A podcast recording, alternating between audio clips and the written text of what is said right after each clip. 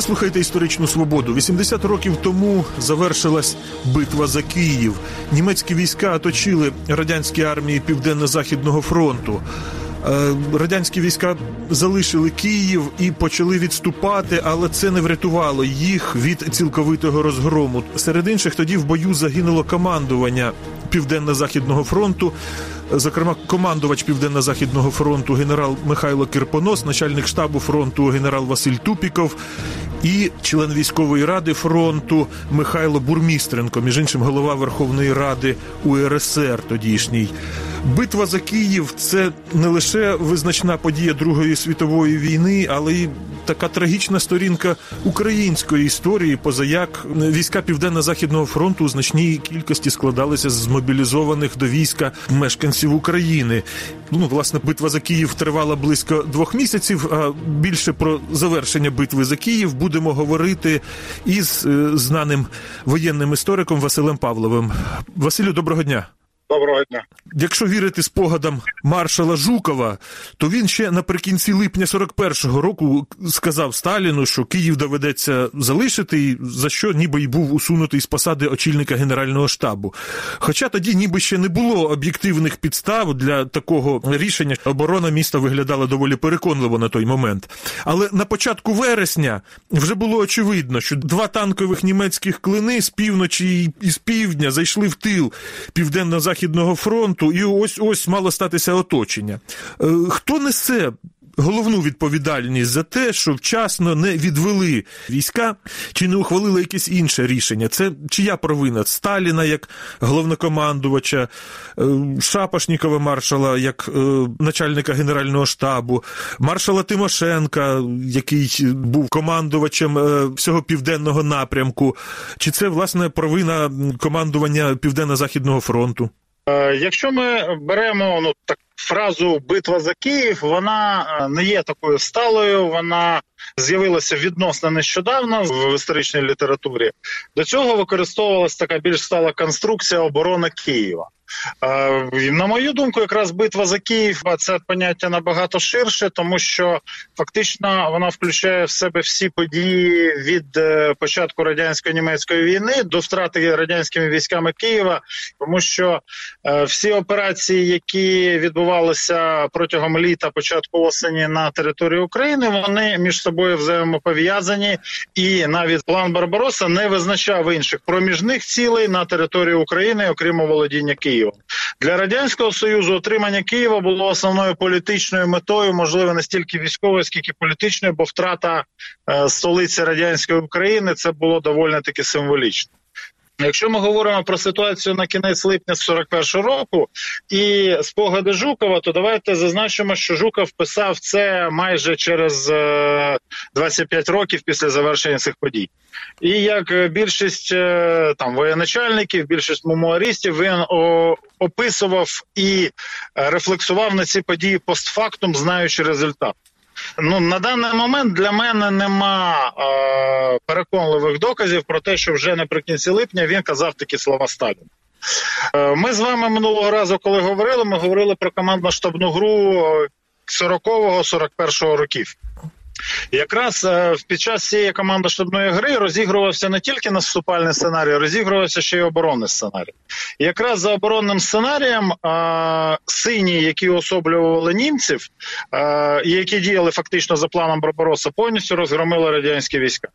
І теоретично, які можуть бути наслідки після втрати Е, західної правобережної України з одного боку, з іншого боку, це Білорусі, радянське е, і військове керівництво, і воєнно-політичне керівництво це дуже добре знало.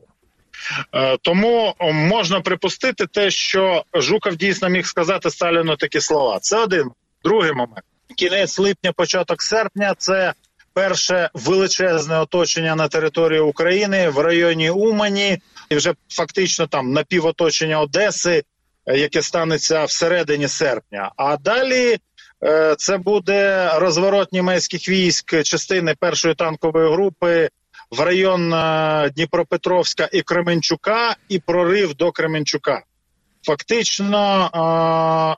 Назрівання катастрофи і розуміння ми можемо ставити 25 серпня 1941 року, коли німецькі війська утворюють Кременчуцький плацдарм на лівому березі. Тому, е, скажімо так, катастрофа південно-західного фронту вона певною мірою була всім попереднім ходом подій, і ну можна сказати, там в рівній мірі чи не в рівній е, несе відповідальність все вище воєнно-політичне керівництво радянського союзу, яке знало результати командно штабної гри яке мало приблизний прогнозований варіант розвитку подій від Чорного моря до Балтійського. Ну тобто, все таки це більше більшою мірою відповідальність е, Сталіна, Шапошнікова і Тимошенка, ніж тих, е, хто знаходився, наскільки я розумію, вже штаб фронту був під Києвом, може на лівому березі. Командування Південно-Західного фронту відповідало за свої проколи на місцях.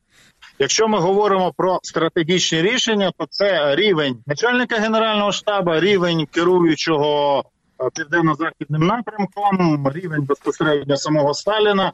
Е, і давайте не будемо відкидати відповідальність Жукова, як все ж таки людина, яка розробляла е, плани стратегічного прикриття і мала би розробити оборонні плани на 1941 рік.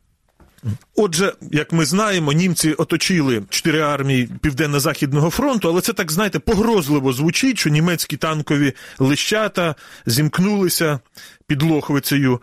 Але лищата виглядали ці так доволі непереконливо. З одного боку, там до Лохвиці підійшла танкова дивізія німецька з півночі, а з півдня їй назустріч вийшов німецький е, розвідувальний батальйон. Тобто можна сказати, що ці лищата трималися, як то кажуть, по-простому на шмарклях. І німці самі були під загрозою оточення з боку значно більших радянських сил. Чому все-таки це оточення, яке виглядало доволі непереконливо, не вдалося прорвати? Знов таки, тут е, в нас є певні е, стереотипи. Від Кременчука до Лохвиці, по-перше, не так далеко, і перша танкова група Клейста туди прийшла доволі таки добре укомплектованою, хоча й е, розтягнутою по комунікаціях. Е, по-друге, не слід забувати, що е, німецькі танкові групи це не стільки танкові клини, скільки мотопіхот. Для стримання периметру оточення мотопіхота була набагато краще підготовлена, набагато краще придатна, ніж е, танк. По-друге, е, те, що ми говоримо про другу танкову групу, яка розвернулася е, з району Єльні, це танкова група Гударяна, і нанесла потужний удар на південь. В той ж самий напрямок Лохвиці, вона також відсіка з одного боку відсікала радянські війська на півночі України, і а з іншого боку розцікала їх, відсікаючи ті війська, які знаходилися в районі Дніпра, від тих, які знаходилися, скажімо так, в районі Сум Харкова. Далі е, слід зазначити, що якраз від 8 до 15 вересня це знов таки період трьох катастрофічних моментів для радянського союзу, про які ну скажімо так, їх дуже рідко об'єднують в одну лінію. 8 вересня замикається кільце блокади навколо Ленінграда. 10 вересня радянські війська е, остаточно програють Смоленську битву, і між Смоленськом і Москвою фактично немає нічого. І 15 вересня замикається кільце оточення радянських військ в районі Києва. Тобто на даний момент е, радянське політичне керівництво не знає, яку диру затикати. В той же самий момент не слід забувати, що відбуваються і події південніше Києва. Німецькі війська беруть Дніпропетровське, наносять потужний удар від Дніпра, Дніпропетровське Запоріжжя до е, Азовського моря. Утворюється паралельно з Київським, що утворюється котел в районі е, Мелітополя, Мелітопольський котел. Так само радянські війська змушені ще відтягуватись до Одеси. Тобто тут е, ціла низка подій, які треба розглядати в комплексі. Ще один момент: те, що е, радянські війська, які ви абсолютно правильно сказали, доволі таки непогано себе відчували у Київському укріпленому районі на правому березі. Як тільки його залишили, перейшли на лівобережжя, вони не мали під собою ні укріплень, ні е, комунікації, ні забезпечення. Вони фактично рухались кудись. Тільки би вийти з цього оточення на той момент, скажімо, хвороба пораженчества і окруженчества, вона була дуже таки посилена в Червоній армії, і я так розумію, що знов таки це поєднання з одного боку фактору такої певної е, не фльору непереможності німецької армії, а з іншого боку, це деморалізація радянських військ. Власне, щодо деморалізації, то мені здається, що головною проблемою радянських військ, які чисельно на, на лівому березі, принаймні, переважали німців, це була втрата керованості. От судячи з того, що в історичній літературі написано про фінал Київської битви, то в останні дні під орудою командування фронту фактично лишалася рота автоматників, які охороняли цей штаб. А всією масою військ ніхто не керував. Як і чому так сталося, що командування Південно-Західного фронту втратило керування цією величезною масою військ, цими кількома арміями, чотирма щонайменше арміями. І як відомо, в підсумку сам Кірпонос змушений був битися і загинув в бою як простий солдат. Знов таки, от коли ми говоримо там про якусь загальну масу, ми забуваємо про те, що, наприклад, була 37-ма армія, якою командував Власов, і яка е, частково вийшла з оточення, вийшовши з оточення з самим Власовим. Була п'ята армія, яка билася на півночі. Вона також з величезними труднощами, з величезними втратами. Вона не, не втратила повної керованості, вона все ж таки відходила.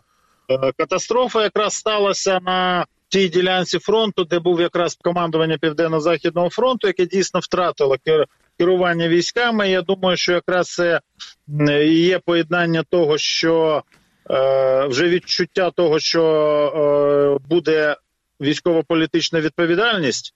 Долю командування Західного фронту і генерала Павлова особисто Кірпонос, я так думаю, знав. Е, і він абсолютно чітко розумів, чим завершиться для нього вихід цього оточення. Е, так само е, радянські війська не встигли винести жодних уроків з поразки у танковій битві Луцьк рівно у трикутнику Луцьк рівноброди, де все ж таки керованість військами відіграла свою основну роль. Плюс слід зазначити, що війська виходили з Києва хвилями, можна так сказати, і потрапляючи на лівобережжя, дуже багато вояків. Ну, з тих чи інших причин можна навіть сказати, розходились по домам. Ну, власне, багато хто був з місцевого населення. Багато хто був з місцевого населення, і мені свого часу доводилось бачити призовні списки Броварського району Київської області. Це якраз там, де пролягав шлях оточення. То я бачив ці сторінки, що одні і ті самі люди були призвані і в 41-му, і в 43-му роках. Це могло статися тільки в тій ситуації, що в 41-му році вони були не тільки там призвані, але й вони там залишилися. І вже в 43-му році, в вересні місяці, рівно через два роки, вони були знов таки призвані до складу Червоної армії. А от, до речі, ви згадали долю командувача Західним фронтом е, генерал-полковника Павлова, якого вже на той момент його розстріляли на на вересень 41-го. Так, він вже був розстріляний, і якраз Павлов це той, хто грав за синіх у командно-штабній гри 41-го року. Тут дуже багато цікавих збігів, які їх ніхто не досліджував, ніхто не порівнював, але цікаво було е, все це е, поєднати в якомусь дослідженні. До речі, щодо долі генерал-полковника Кірпоноса, у нього була можливість е, залишити літаком оточення. Була ціла ескадрилья, і ця ескадрилья перелетіла і десь під Харковом вони сіли, здається, десь в районі Ахтирки. І є відома історія, що Кірпоносу пропонували евакуацію, але він ну, так трактується, що він так шляхетно сказав, що краще евакуюйте поранених. І справді там кількох поранених командирів Червоної армії вивезли з оточення. Але тут очевидно йдеться не лише про шляхетність Кірпоноса, але й про те, що він боявся розділити долю Павлова, яка на той момент вже була відома. Так, я думаю, що тут якраз ситуація з цими розповідями приблизно та сама, що і з е, мемуарами Жукова. Давайте не будемо забувати, що ну певною мірою вся ця е, історія з обороною Києва вона отримала своє, не знаю, як правильно сказати, перше або друге дихання, от якраз 60-ті роки коли, скажімо так, з одного боку образ Сталіна вже був деглорифікований, з іншого боку, він ще не був занадто демонізований, і тому ми тут маємо таку, скажімо, лайт-версію. І плюс давайте не будемо забувати, що ми вже на той момент маємо першу офіційно відкриту шеститомну історію е, Великої Отечественної війни, яка була видана. Тобто, все, що ми маємо написане в 60-х, межа 60-х, 70-х, то це якраз формування такої лайтової версії Другої світової війни і цієї фази 41-го року на території України. Все таки, от щодо мотивів Кірпоноса не летіти, це документами зафіксовано, що ця ескадрилья кілька літаків перелетіла. Я знаю про Кірпоноса. Це була надзвичайно смілива мужня людина. Кірпоноси протягом е, війн 17-21 років, протягом там наступних конфліктів, в чому в чому а боягузом його назвати не можна. Тому е, якщо ми там відкидаємо якісь там політичні моменти, то рішення залишитись з солдатами він міг прийняти. Здається ж, він Сталіну сподобався тим, як він себе показав на радянсько-фінській війні. На радянсько-фінській війні, але знов таки там та сама модель, що е, солдатів він не особливо жалів.